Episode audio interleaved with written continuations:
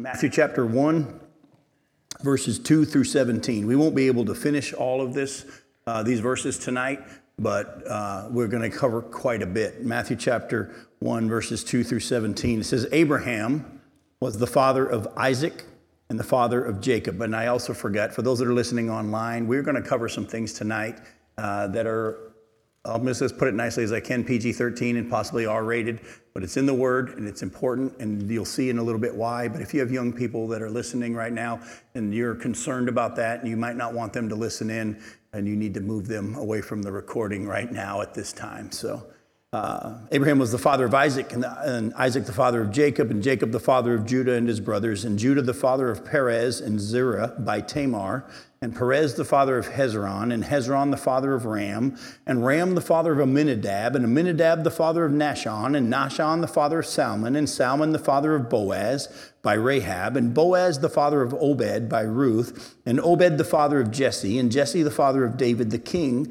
and David was the father of Solomon by the wife of Uriah, and Solomon the father of Rehoboam, and Rehoboam the father of Abijah, and Abijah the father of Asaph, and Asaph the father of Jehoshaphat, and Jehoshaphat the father of Joram, and Joram the father of Uzziah, and Uzziah the father of Jotham, and Jotham the father of Ahaz, and Ahaz the father of Hezekiah, and Hezekiah the father of Manasseh, and Manasseh the father of Amos, and Amos the father of Josiah, and Josiah the father of Jeconiah and his brothers at the time of the deportation to Babylon.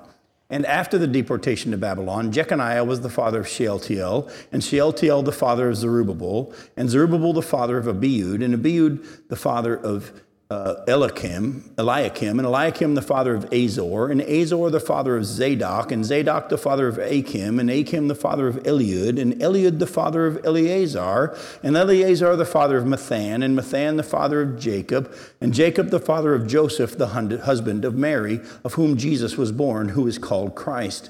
So all the generations from Abraham to David were 14 generations, and from David to the deportation to Babylon, 14 generations and from the deportation to Babylon to the Christ, 14 generations. Now, I'm going to be honest with you. These sections of scripture tend to kill us, don't they? And so and so gave birth to so and so, and so and so, and so and so. And you see this in Genesis, you see this in, in other genealogy places. And we have a tendency sometimes to just skip over them because, oh, that's just a listing of who gave birth to who. But we need to be reminded 2 Timothy chapter 3, verses 16 and 17. Now you say, Jim, what is that? Well, all scripture is what? God breathed and useful for teaching and training and correcting and so on. Listen to me. There is, as you're about to see, because we're going to spend two, if not three weeks just in this genealogy, there is so much here that you really need to see because it's not here by accident. A lot of these names that we've just read are, we're going to take some time to really look at them and see why they're here. You're going to see some of that tonight. So I don't want you to just zone out and say, oh, that's just the genealogy part that's going to be boring. Actually, you're going to find it's not even close to boring. There's a reason why these names are listed. A lot of it we won't cover tonight, but there's a chunk we will. Now, it's also very, very rare for women to be mentioned in genealogies. If you know anything about genealogies in the Hebrew mindset, the men were the important and they, you know, they gave birth to who and who and who. And you rarely ever see women mentioned in genealogies. But in Matthew's genealogy, only covering from Abraham to Jesus, he lists five. Five women are listed.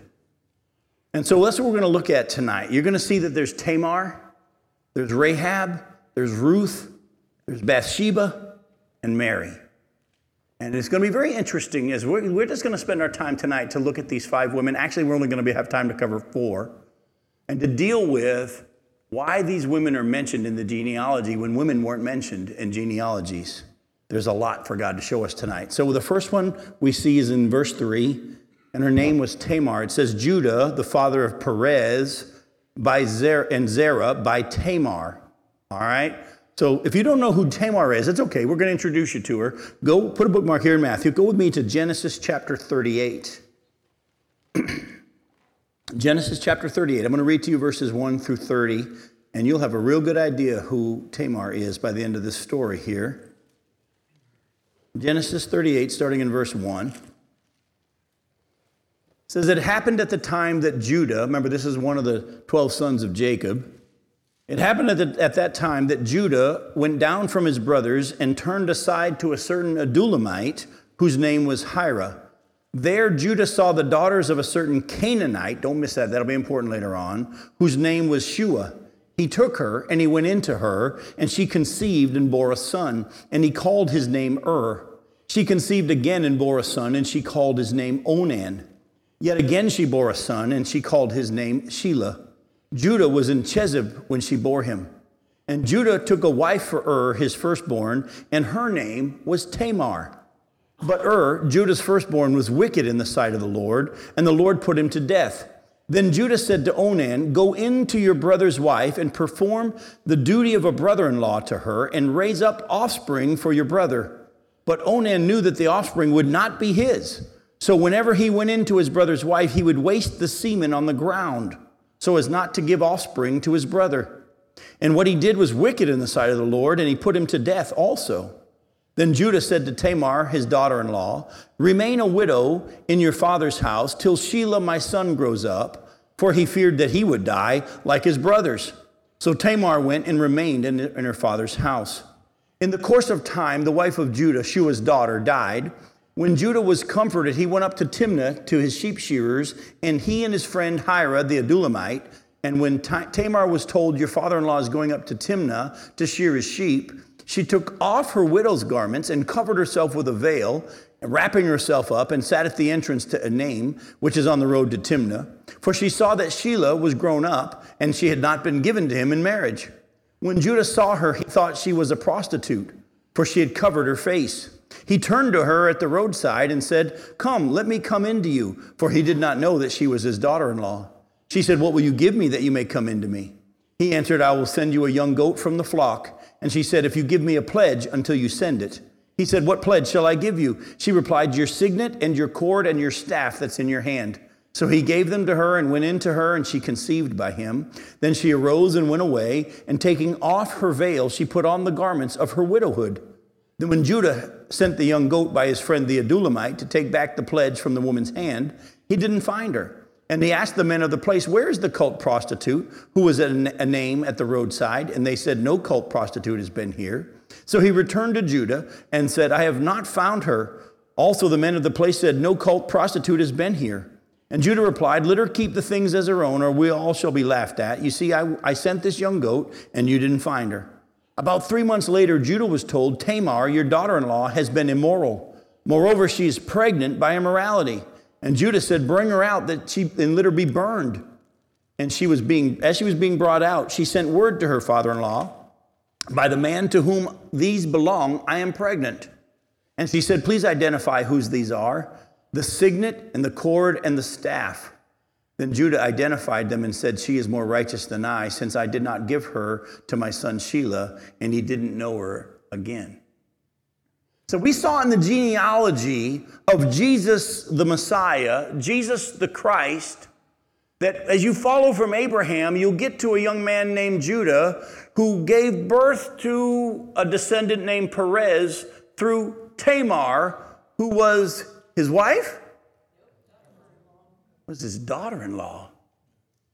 Oh, it's worse than that. She was a Canaanite. I don't know if you know this or not, but God had clearly said that the Jews were not to marry any Canaanites. Go to Genesis chapter 28. Go to Genesis chapter 28 and look at what Isaac tells his son Jacob. And then Isaac called Jacob and blessed him and directed him, You must not take a wife from the Canaanite women. Now, Jacob was obedient, but do you know, any of you know what his brother Esau did? He went and took wives from the Canaanites just to spite his father. But go to Deuteronomy chapter 7. Deuteronomy chapter 7. Some of you say, well, Jim, that's just Isaac telling Jacob not to marry a Canaanite. That doesn't mean that that was a forbidden Oh, the scripture says it was. Deuteronomy chapter 7, look at verses 1 through 4. God speaking through Moses, he says, When the Lord your God brings you into the land that you're entering to take possession of it and clears away many nations before you the Hittites, the Girgashites, the Amorites, the Canaanites, the Perizzites, the Hivites, the Jebusites, seven nations more numerous and mightier than you. And when the Lord your God gives them over to you and you defeat them, then you must devote them to complete destruction. You shall make no covenant with them and show no mercy to them. You shall not intermarry with them, giving your daughters to their sons or taking their daughters for your sons, for they would turn away your sons from following me to serve other gods. Then the anger of the Lord would be kindled against you and he would destroy you quickly. So here we see again, they weren't to take wives from these other nations. God said it's wrong, don't want you to do it. Oh, by the way, why does God say that He doesn't want them to take wives from other nations? They'll lead them astray to other gods. Oh, by the way, what ended up happening? We even know anything about Solomon. At the end of his life, as wise as Solomon was, as amazing as Solomon was, at the end of his life, he had many wives, and a lot of them foreign wives, and they led him astray to other gods. The nation of Israel, if you remember from our study of uh, um, Ezekiel, that they were taken into captivity because of all the idolatry and the false gods that they had worshiped. How did it all get started?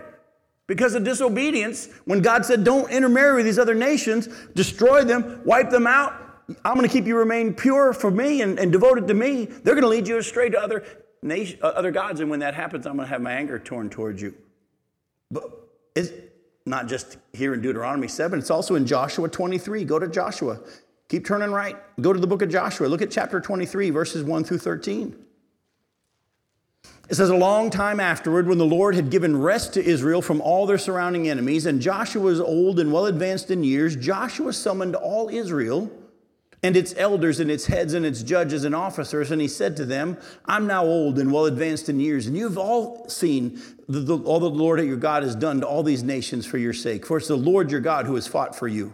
Behold, I've allotted to you as an inheritance for your tribes those nations that remain, along with all the nations that I've already cut off, from the Jordan to the great sea in the west. The Lord your God will push them back before you and drive them out of your sight, and you shall possess the, their land just as the Lord your God promised you. Therefore, be very strong to keep and to do all that is written in the book of the law of Moses, turning aside from it neither to the right hand nor to the left, that you may not mix with these nations remaining among you, or make mention of the names of their gods, or swear by them, or serve them, or bow down to them. But you shall cling to the Lord your God, just as you have done to this day. For the Lord has driven out before you great and strong nations, and as for you, no man has been able to stand before you to this day. One man of you puts to flight a thousand.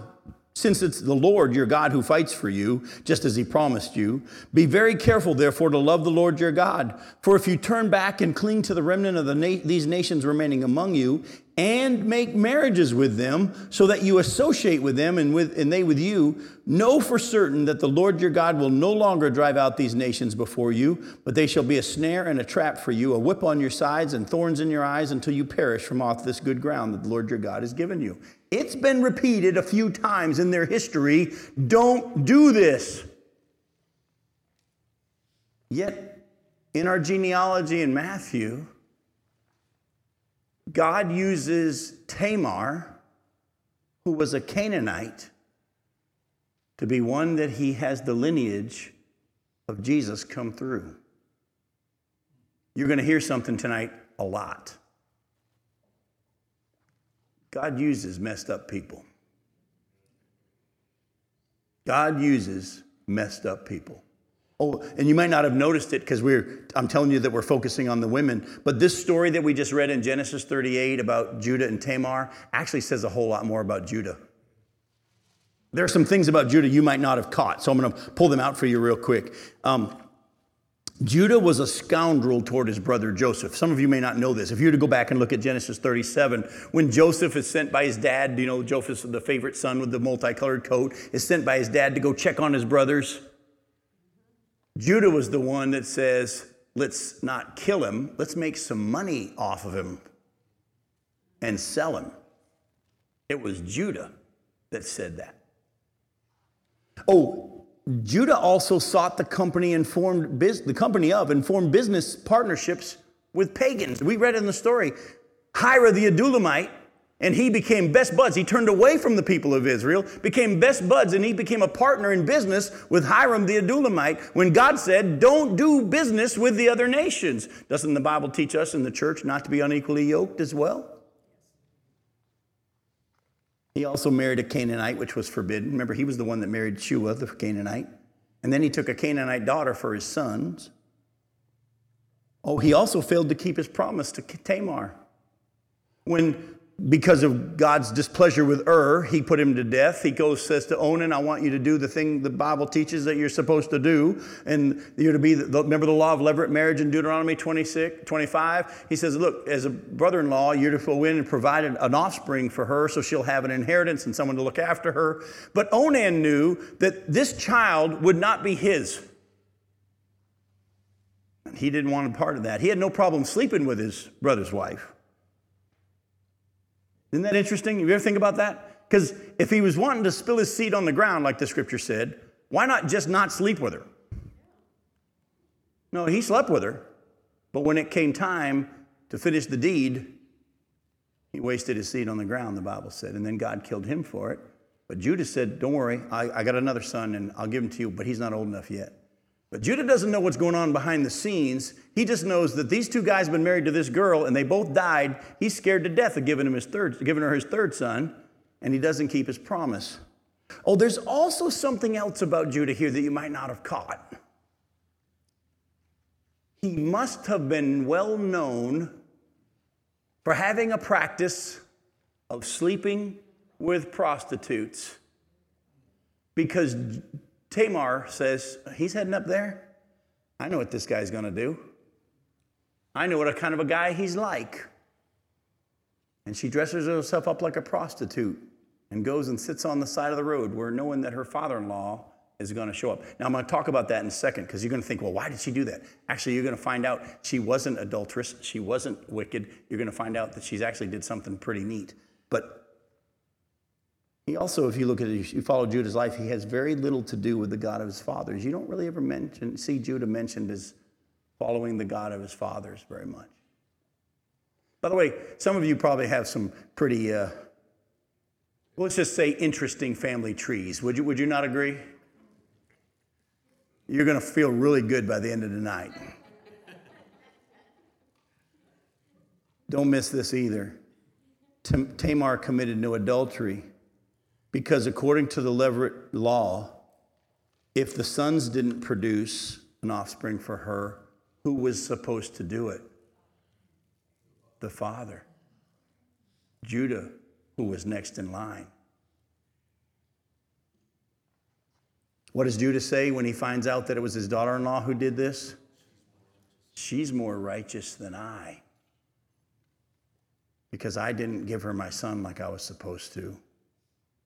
And so Judah sleeps with his father, uh, his daughter-in-law. She gets pregnant. She gives birth to Perez. And you follow that lineage through Tamar and Perez, you're going to follow it all the way to Jesus. I'm going to say this tonight, and you're going to hear it a lot. Folks, God is merciful, God is full of grace, and God uses messed up people.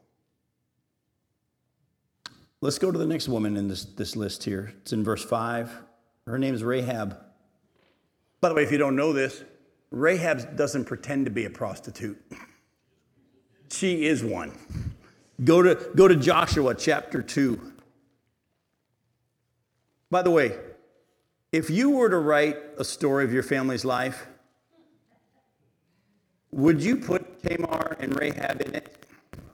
Probably not, would we? No, eh, eh, nowadays I don't have Facebook, but I hear a lot about Facebook, and everybody's putting all their best face forward on Facebook and best day ever and all that. you would never put this stuff on Facebook, but God has it in the beginning of the book of Matthew. Joshua chapter 2, verses 1 through 24.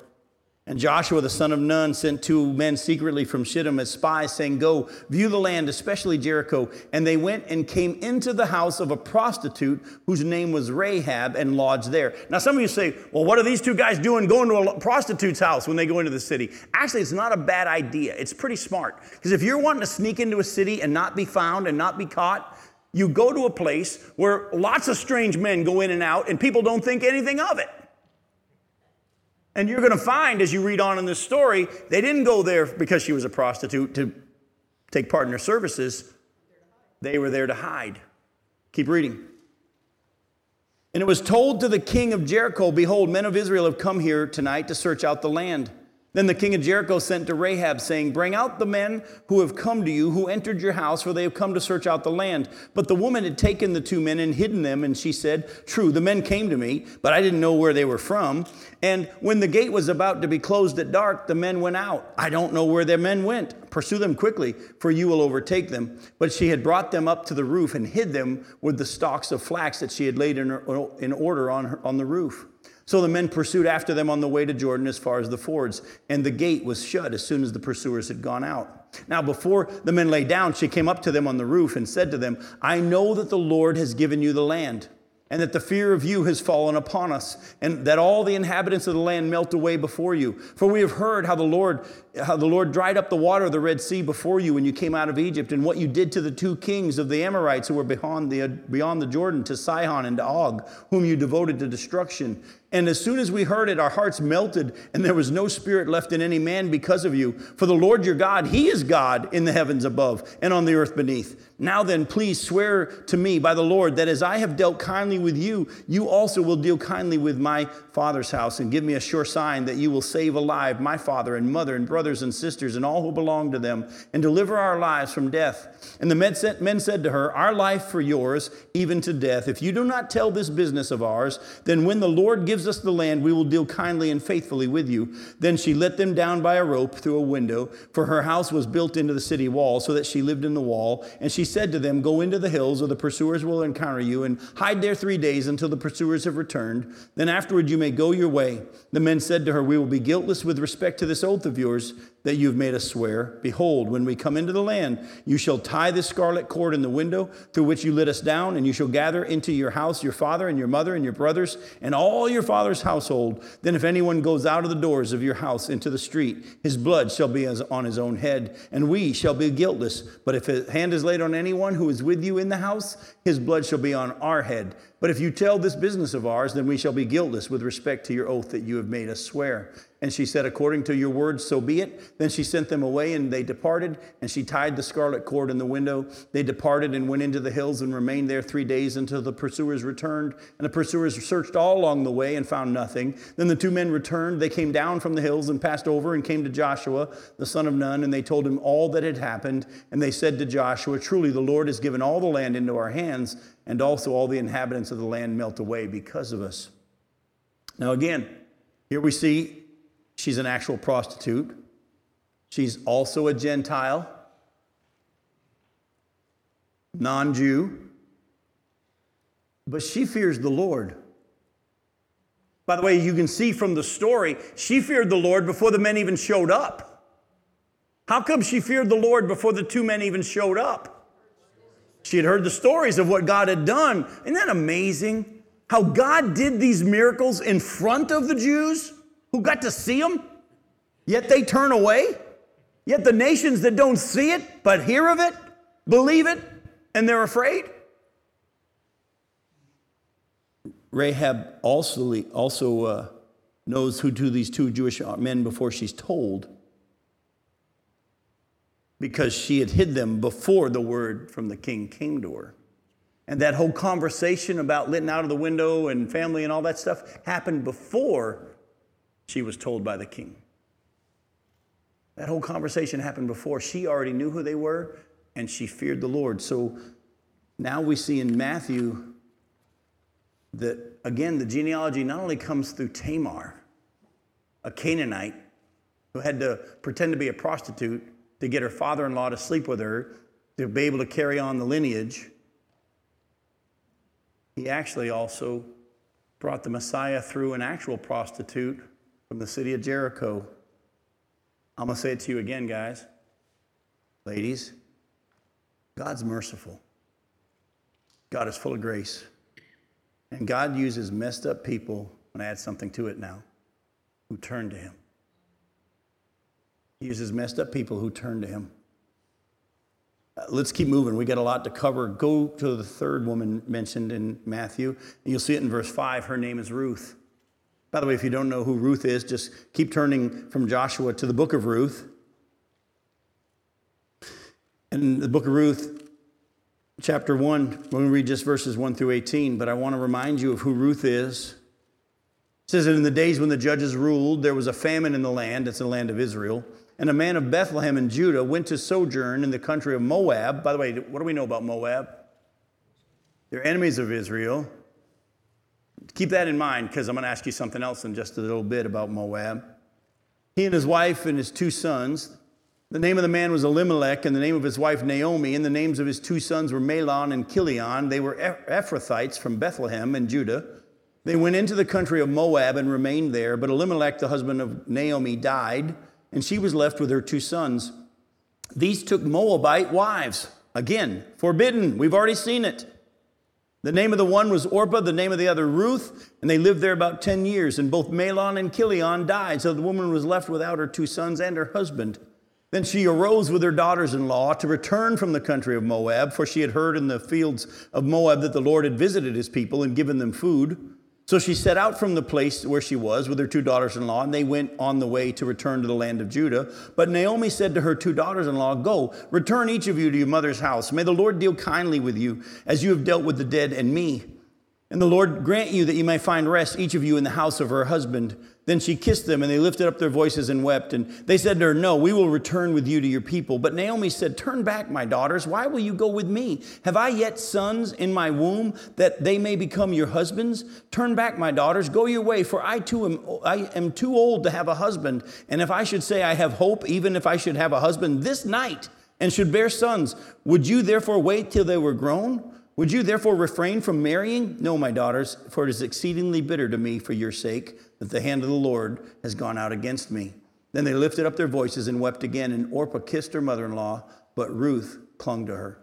And she said, See, your sister in law has gone back to her people and to her gods. Return after your sister in law. But Ruth said, Do not urge me to leave you or to return from following you, for where you go, I will go, and where you lodge, I will lodge. Your people shall be my people, and your God, my God. Where you die, I will die, and there I will be buried. May the Lord do so to me, and more also, if anything but death parts me from you. And when Naomi saw that she was determined to go with her, she said no more. Ruth was from Moab, an enemy of Israel. Does anybody know how the Moabites and the, the Ammonites came about? From Lot. Doing what? His daughters got him drunk after God bombed Sodom and Gomorrah and they ran up into the mountains. The daughters got him drunk and each slept with him. And the Moabites and the Ammonites came from the incestuous relationship with Lot and his two daughters. Make you feel a little better about your family tree now? Maybe you won't be so harsh on them when you get together at Thanksgiving and Christmas? But Ruth turned from her idols to the God of Naomi, and God, in turn, chose her to be the mother of the grandfather of King David. You know the rest of the story. Boaz takes her with that law of levirate marriage, and he takes her to be his wife. She gets pregnant and gives birth to a young man named Obed, and Obed gave birth to Jesse, and Jesse gave birth to King David. We love to look at King David. Yeah, Jesus came from David, the son of David. Isn't that awesome? Oh, but how did David get here? He came through a Moabite. I'm going to say it to you again. God is merciful. God is full of grace. And God uses messed up people who turn to Him. Let me just make a quick little commercial here and say, some of you have been convinced by the enemy that because of your messed up life and some of the stuff that you've done we don't know about, and you think if anybody ever found out, I couldn't be used, but God knows, so I'll never be used. Let me just say something to you. Be encouraged tonight. Because if God only could use perfect people, there would be no genealogy in the book of Matthew. It would say God, Jesus. But he uses messed up people who turn to him. Oh, there's a fourth woman mentioned. Go back to Matthew and look, because I want you to see how it's worded. In Matthew chapter 1, look at verse 6. Who's the fourth woman listed in this genealogy when women aren't supposed to be mentioned in a genealogy? Oh, but does the scripture say Bathsheba? Actually, it shouldn't say Bathsheba because in the actual language, original language, it doesn't say Bathsheba. It's, she's described as the wife of Uriah. Isn't that interesting? But wait a minute, did Uriah have anything to do with this lineage? No, you're going to see. He clearly did not, and the scripture makes very clear that she did not, and I'll show you that in a second. Yet he's, she's still listed as the wife of Uriah. Why? Because Matthew's not pulling any punches, and he's pointing out that God uses messed up people. Go to 2 Samuel chapter 11, because there's some things in this story that I can't wait to show you, things that I had never really noticed before. 2 Samuel chapter 11, verses 1 through 27. We'll see the story of Bathsheba, the wife of Uriah. 2 Samuel 11. Look at verses 1 through 27. It says, In the spring of the year, the time when kings go out to battle, David sent Joab and his servants with him and all Israel, and they ravaged the Ammonites and besieged Rabbah, but David remained at Jerusalem. It happened late one afternoon when David arose from his couch and was walking on the roof of the king's house that he saw from the roof a woman bathing, and the woman was very beautiful. And David sent and inquired about the woman and said, Is this not Bathsheba, the daughter and one said, Is this not Bathsheba, the daughter of Eliam, the wife of Uriah the Hittite? So David sent messengers, and he took her, and she came to him, and he lay with her. Now she had been purifying herself from her uncleanness. Then she returned to her house, and the woman conceived, and she sent and told David, I'm pregnant. Now we got to stop real quick. Why does the Bible tell us that she had been purifying herself from her uncleanness? Does anybody know what it means when it says she's been purifying herself from her uncleanness? It means what? She had just finished her cycle and she was following the days afterwards of purification. Why does the Bible tell us that she just finished her cycle? Gross. I mean, come on. What do we got to know that for? But every word's God breathed. Why does the Bible tell us that she had just finished her cycle? It could not be Uriah's baby. And what was she not to do during the time of her purification? Have sex. The Bible's very clear here that when David sleeps with her, don't make a mistake. It's David's baby. Isn't that amazing? The stuff that's here. She says, David, I'm pregnant. So David sent word to Joab, send me Uriah the Hittite. And Joab sent to Uriah, sent Uriah to David. And Uriah, when he came to him, David asked how Joab was doing and how the people were doing and how the war was going. Hey, making conversation. And then David said to Uriah, go down to your house and wash your feet. In other words, go spend some time with your wife. And Uriah went out of the king's house, and there followed him a present from the king. But Uriah slept at the door of the king's house with all the servants of his lord, and he didn't go down to his house. When they told David Uriah didn't go down to his house, David said to Uriah, Have you not come from a journey? Why didn't you go down to your house? Uriah said to David, The ark and all Israel and of Judah dwell in booths. And my lord Joab and the servants of my lord are camping in the open field. Shall I then go to my house and eat and drink and lie with my wife? As you live and as your soul lives, I won't do this thing. By the way, why does David want him to go sleep with his wife? Because DNA testing won't happen for 2,000 years. Because I'm not going to do that. Then David said to Uriah, Remain here today also, and tomorrow I'll send you back. So Uriah remained in Jerusalem that day and the next, and David invited him, and he ate in his presence, and he drank so that he made him drunk. In the evening, he went out to lie on his couch with the servants of the Lord, but he didn't go down to his house. David thought, if I get him drunk, he'll stumble home and sleep with his wife. In the morning, David wrote a letter to Joab and sent it by the hand of Uriah. In the letter, he wrote, Set Uriah in the forefront of the hardest fighting, and then draw back from him that he may be struck down and die.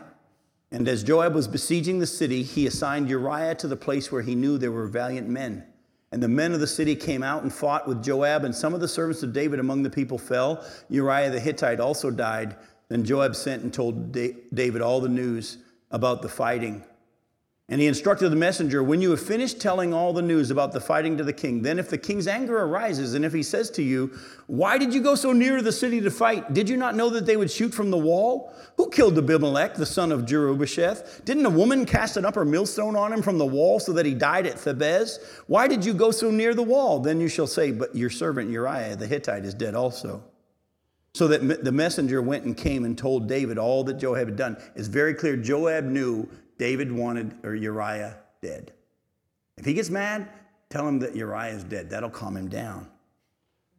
So the messenger went and told, came and told David all that Joab said to him. Tell the messenger said to David, the men gained an advantage over us and came out against us in the field, but we drove them back to the entrance of the gate. Then the archers shot at your servants from the wall. Some of the king's servants are dead, and your servant Uriah the Hittite is dead also.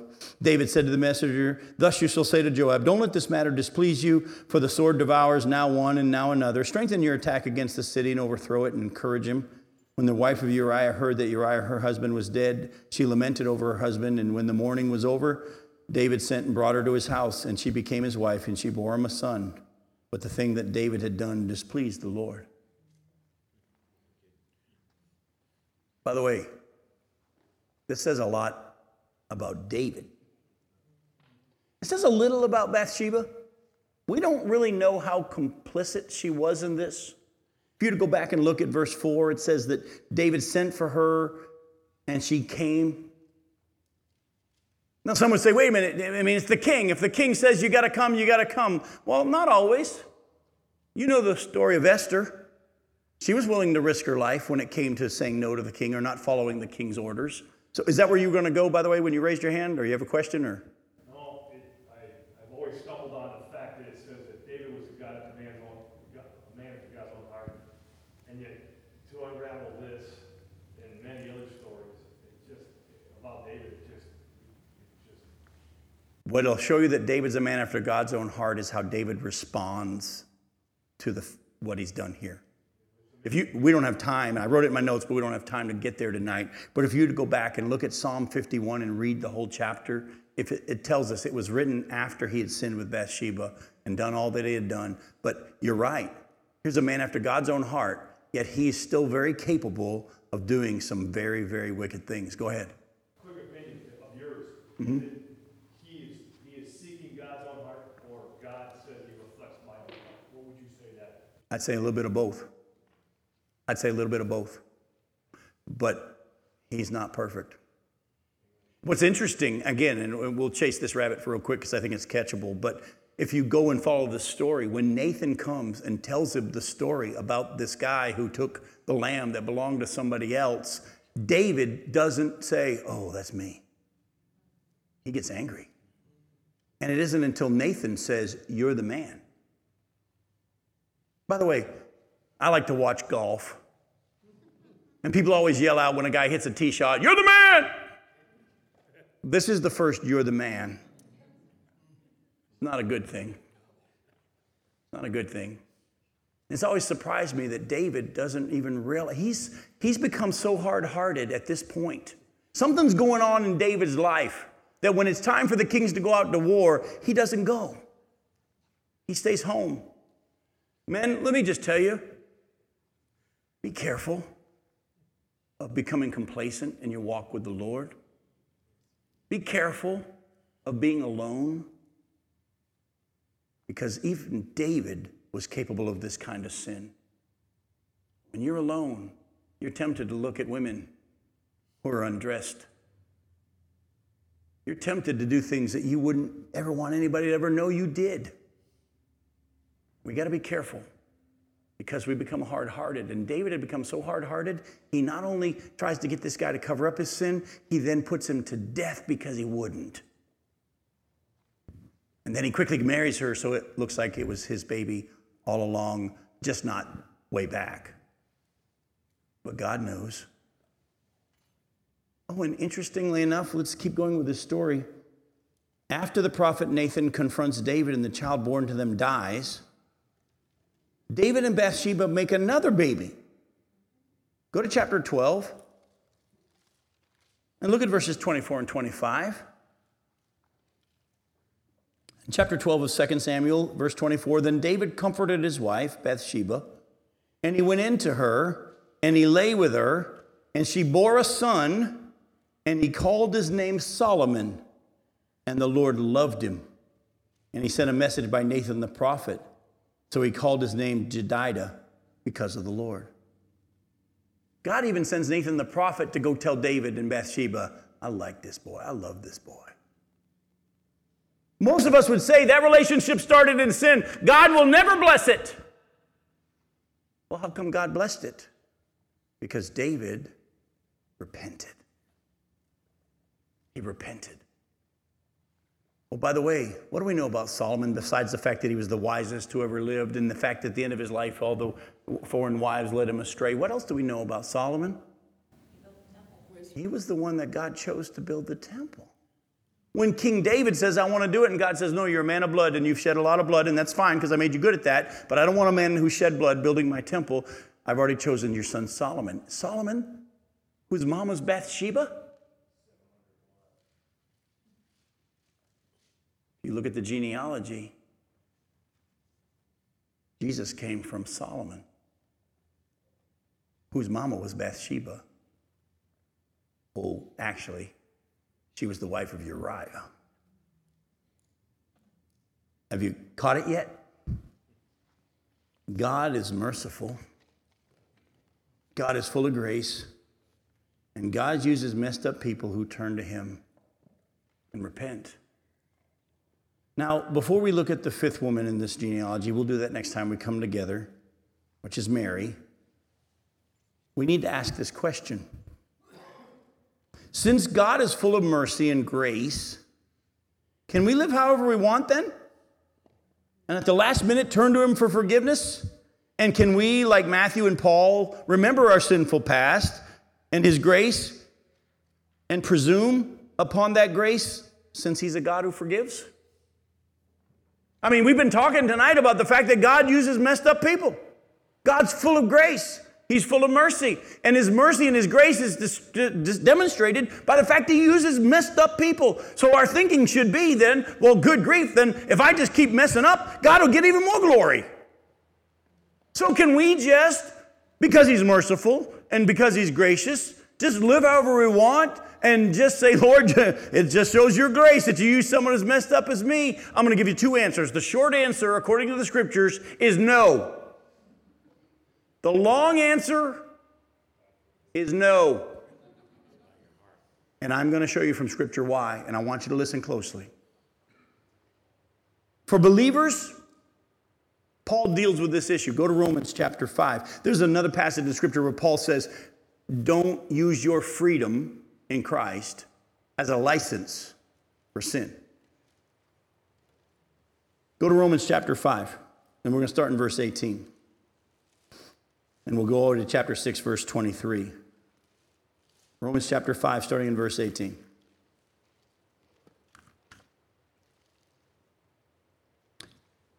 Therefore, as one trespass, Adam's trespass, by the way, led to condemnation for all men, so, one act of righteousness, Jesus' act of righteousness on the cross, leads to justification and life for all men. For as by the one man, one man's disobedience, the many were made sinners, so by the one man's obedience, the many will be made righteous. Now, the law came in to increase the trespass. We've dealt with this before. Why did God have the law increase the trespass? Because our flesh doesn't want to be told what to do. And whenever you tell the flesh you can't do something, it wants to do it now even more. So, why did God send the law? So that we would actually realize when the, when the, when the sin increases, maybe we'll finally acknowledge we got a problem. Because most people in the world today, if you ask them, you're a sinner? No, not a sinner. I'm a pretty good person. So the law was added so that the trespass would increase. But where sin increased, grace abounded all the more so that as sin reigned in death, grace might also reign through righteousness, leading to eternal life through Jesus Christ our Lord. What then shall we say? Are we to continue in sin that grace may abound? In other words, if God's grace always will supersede man's sin, then I think a great way to get more grace is to sin more. Shall we do that? And this is what Paul says by no means. How can we who died to sin still live in it. Do you not know that all of us who have been baptized into Christ Jesus were baptized into his death? We were buried, therefore, with him by baptism into death, in order that just as Christ was raised from the dead by the glory of the Father, we too might walk in newness of life. In other words, let me paraphrase and then it'll explain as we keep reading. Paul says, Look, if you're even thinking that way, you totally don't get it. You're still looking at sin. We have been set free from sin. We're no longer under law. We're now under grace. Our focus should be on the grace and actually living in that wonderful joy of a right relationship with God. Too many Christians are still focusing on sin. How am I doing? Am I sinning? Am I not sinning? No, the focus should be on our new life. We were baptized into his death. The old man is gone. We're a new creation. We should be just focusing on that. Paul said, even in 1 Corinthians 4, verse 7, I don't even judge myself. I don't sit around seeing how well I'm doing. I don't focus on my sin or not sin. I focus on Christ. And what he's saying is this if you think that way, you might not be saved. Because those who are truly born again, we don't think about how we can sin more. We think about how we can walk with the Lord closer. We're in a new relationship. That's where our focus is. So, by no means. For if we've been united with him in a death like his, we shall certainly be united with him in, his resurrect, in a resurrection like his. We know that our old self was crucified with him in order that the body of sin might be brought to nothing, so that we would no longer be enslaved to sin. For one who has died has been set free from sin. Now, if we have died with Christ, we believe that we'll also live with him. We know that Christ, being raised from the dead, will never die again. Death no longer has dominion over him. For the death he died, he died to sin once for all. But the life he lives, he lives to God. So you also must consider yourselves dead to sin and alive to God in Christ Jesus. Don't focus on how am I sinning or not sinning, which, by the way, is what I did as a new believer and a young believer for many, many years. I spent so much time looking at my sin until I finally realized God's not looking at my sin. He's already separated my sin. He wants me to focus on my new relationship. And when I started to focus on my new relationship, that whole struggle with sin, it wasn't my focus anymore. My focus was on Him, and victory over sin started to happen. Let not sin therefore reign in your mortal bodies to make you obey its passions. Don't present your body parts to sin as instruments for unrighteousness, but present yourselves to God as those who have been brought from death to life, and your members or your body parts to God as instruments for righteousness. Do you see it? Where should your focus be if you're a believer in Christ? Should it be on sinning or not sinning, or should it be on your new relationship with Christ? That's all you should be focusing on. You shouldn't even be focusing on sin. Then he goes on and says, For sin won't have dominion over you because you're not under law, but under grace. What then? Are we to sin because we're not under law, but under grace? There he goes again. By no means. Do you not know that if you present yourselves to anyone as obedient slaves, you are slaves of the one to whom you obey, whether a sin which leads to death or obedience which leads to righteousness? But thanks be to God that you who were once slaves of sin have become obedient from the heart to the standard of teaching to which you were committed, and having been set free from sin, having have become slaves of righteousness. I'm speaking in human terms because of your natural limitations. For just as you were once present, once you just as you once presented your members or body parts as slaves to impurity and lawlessness leading to more lawlessness, so now present your body parts as slaves to righteousness leading to sanctification. For when you were slaves of sin, you were free in regard to righteousness. But what fruit were you getting at that time from the things of which you're now ashamed? For the end of those things is death. But now that you have been set free from sin and have become slaves of God, the fruit that you get leads to sanctification, and its end is eternal life. For the wages of the payment for sin is death, but the free gift of, of God is eternal life in Christ Jesus our Lord. So the question is for a believer, shall we just sin more so that God's grace will be demonstrated because He uses messed up people and He's merciful and He's gracious? Paul says, if you even think that way, you might not understand your salvation, or you might not even have it. How can we even think about that? We've been set free from that. Our focus now should be on the new life that we have in Christ. And I want to challenge you if you still struggle with sin, which we all still do, don't focus on getting better at not sinning. Your focus is the sinning. Focus on your new life with Christ and believing what he said about who you are in him. By the way, I wish you could be on the cruise because when we get to our first message on the, on the book of Romans, chapter 8, when he talks about there's no condemnation for those who are in Christ, we're going to spend a whole message just dealing with that topic. The depth of what it means to be in Christ. Go ahead. I think one of the schemes of the devil is to have the believers think about their sins and the non believers not think about theirs. I think you've nailed it. Did you hear what James said? He says this one of the schemes of the devil is to have believers think about their sins and the non believers not think about their sins. You have been already set free from that whole sin thing. We'll get into that in the cruise, but you've already been set free from that whole sin thing. So why would you even think about sinning? We're supposed to be thinking about, well, doesn't say in Colossians chapter 3, since we've been raised with Christ, set your minds on things above? We're focusing on that. Do I still sin? Yes. And when I do, the Spirit of God convicts and, and, and I confess and I just say, You're right. And I thank Him for the fact that He's washed me of it. But you know what? I don't spend a whole lot of time there because I'm focusing on the new relationship. Now, for unbelievers, go to Romans chapter 2. Go to Romans chapter 2. He's been laying out in chapter 1 and, and he's getting into chapter 2 how everybody's guilty, Jew and Gentile, before God.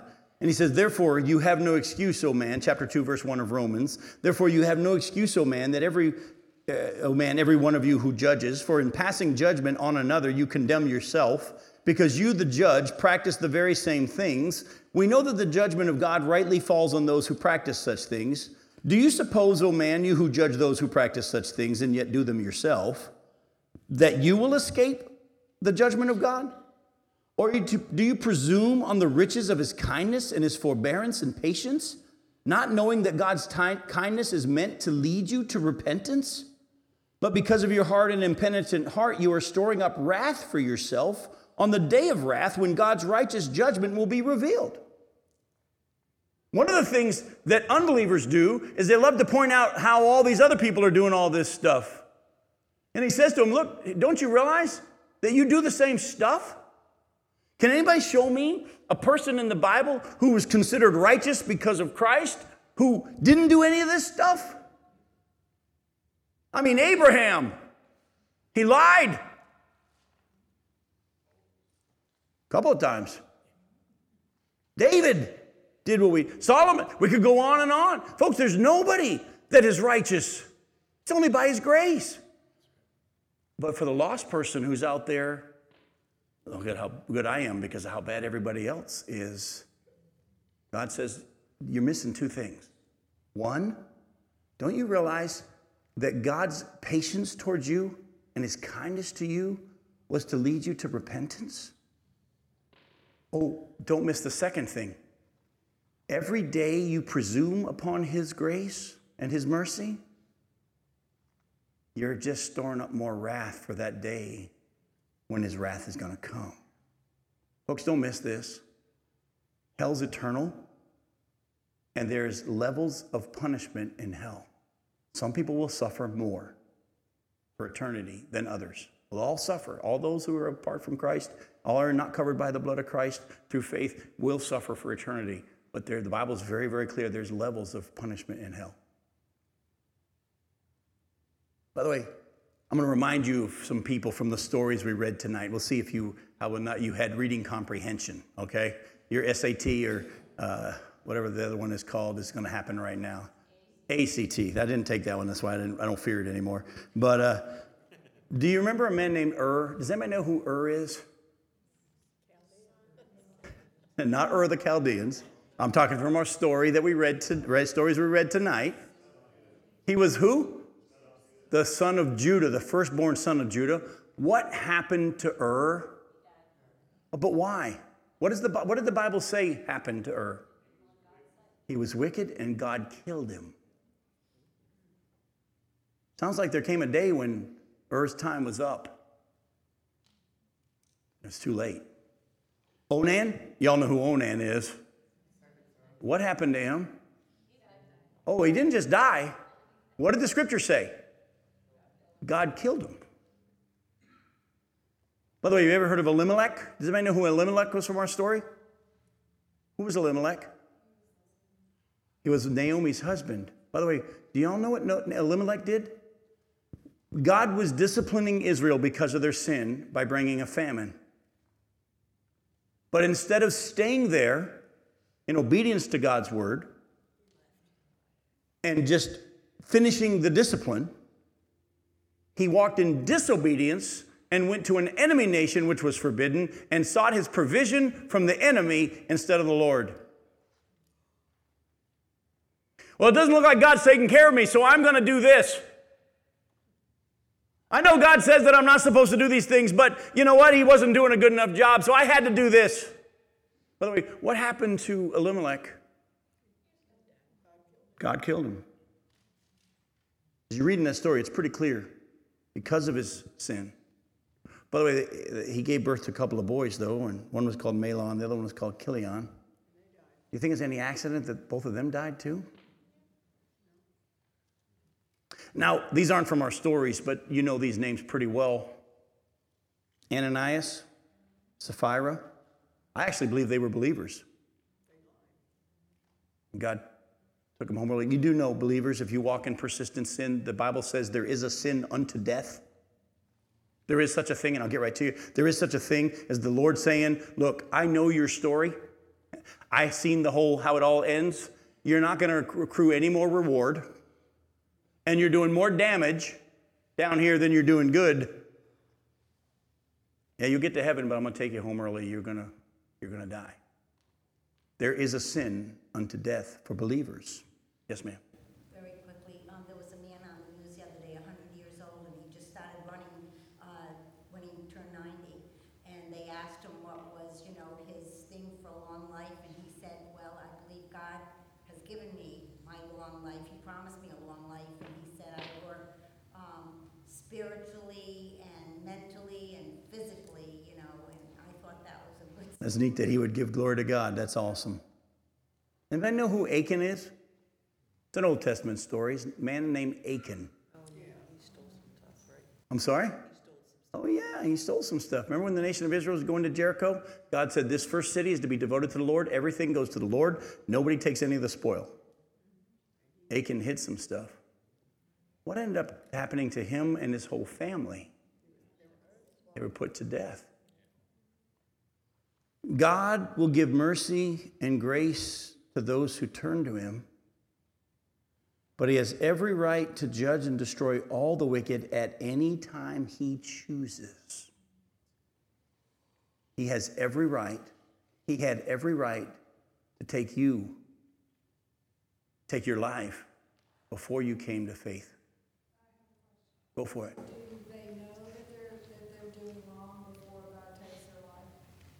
Do they, I believe the, the, answer to that question is definitely yes. Because the, all through the scriptures, God is a God of mercy and God of grace, and He points out our sin, but when we tune, tune it out, Achan definitely knew he was doing wrong because it had been very clearly spelled out don't take any of this stuff. Everybody knew it. because Satan can, when we sin, Mm-hmm. he deludes He can delude us into thinking, but deep down, we, right, but deep down, I believe the Bible shows that He writes it on our hearts as well. We, we know deep down it wasn't right. We can convince ourselves that it wasn't, but that's a really good question. But I think the Bible's very, very clear. God's not going to say, oop, you stepped over that line. I didn't want you to step over that line. You're dead.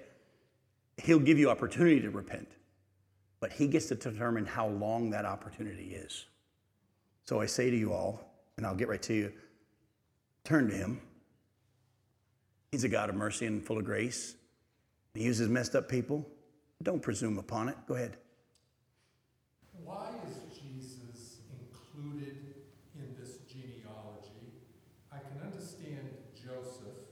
I could also probably understand James, his brother. But Jesus is the Son of God, and if mm-hmm. you were to do a DNA of his blood, it wouldn't show up. I'm so glad you brought that up. That's a great commercial for when we come back. Because here's why. You're going to see that the genealogy in Matthew's genealogy goes through Joseph's side, but Luke's genealogy goes through Mary's side. And you're, it's a great point because actually there's also something else here that a lot of people don't know. There was a man named Jeconiah, and we'll get to it. We're going to dive into all this stuff. This is just a quick commercial. I'm going to let you go. But Jeconiah was cursed by God that none of his descendants would ever sit on the throne of Israel. Yet Jeconiah is in this lineage, and it traces to Joseph. Further evidence of the fact that Jesus was not from Joseph, but was from God and Mary. Because if Jesus was actually from Joseph, he legally could not sit on the throne of Israel ever because Jeconiah was cursed by God. None of your descendants will ever sit. And the fact that they're bringing out Joseph, we'll get into all of that, but you're right. If you traced his DNA, you wouldn't find Tamar, you wouldn't find Rahab, you wouldn't find that, but you would find Joseph. Not Jesus' is DNA through Joseph, but that's very important. We're going to deal with all that. We're going to deal with the fact that if you do the math, try to find 14 generations, 14 generations, 14 generations. Go ahead and count it on your own. We're going to deal with a whole lot of stuff. Like I said, there's a lot here. Great question. It will be dealt with in the weeks to come. Not next week. See you in two weeks. I love you guys. Good night.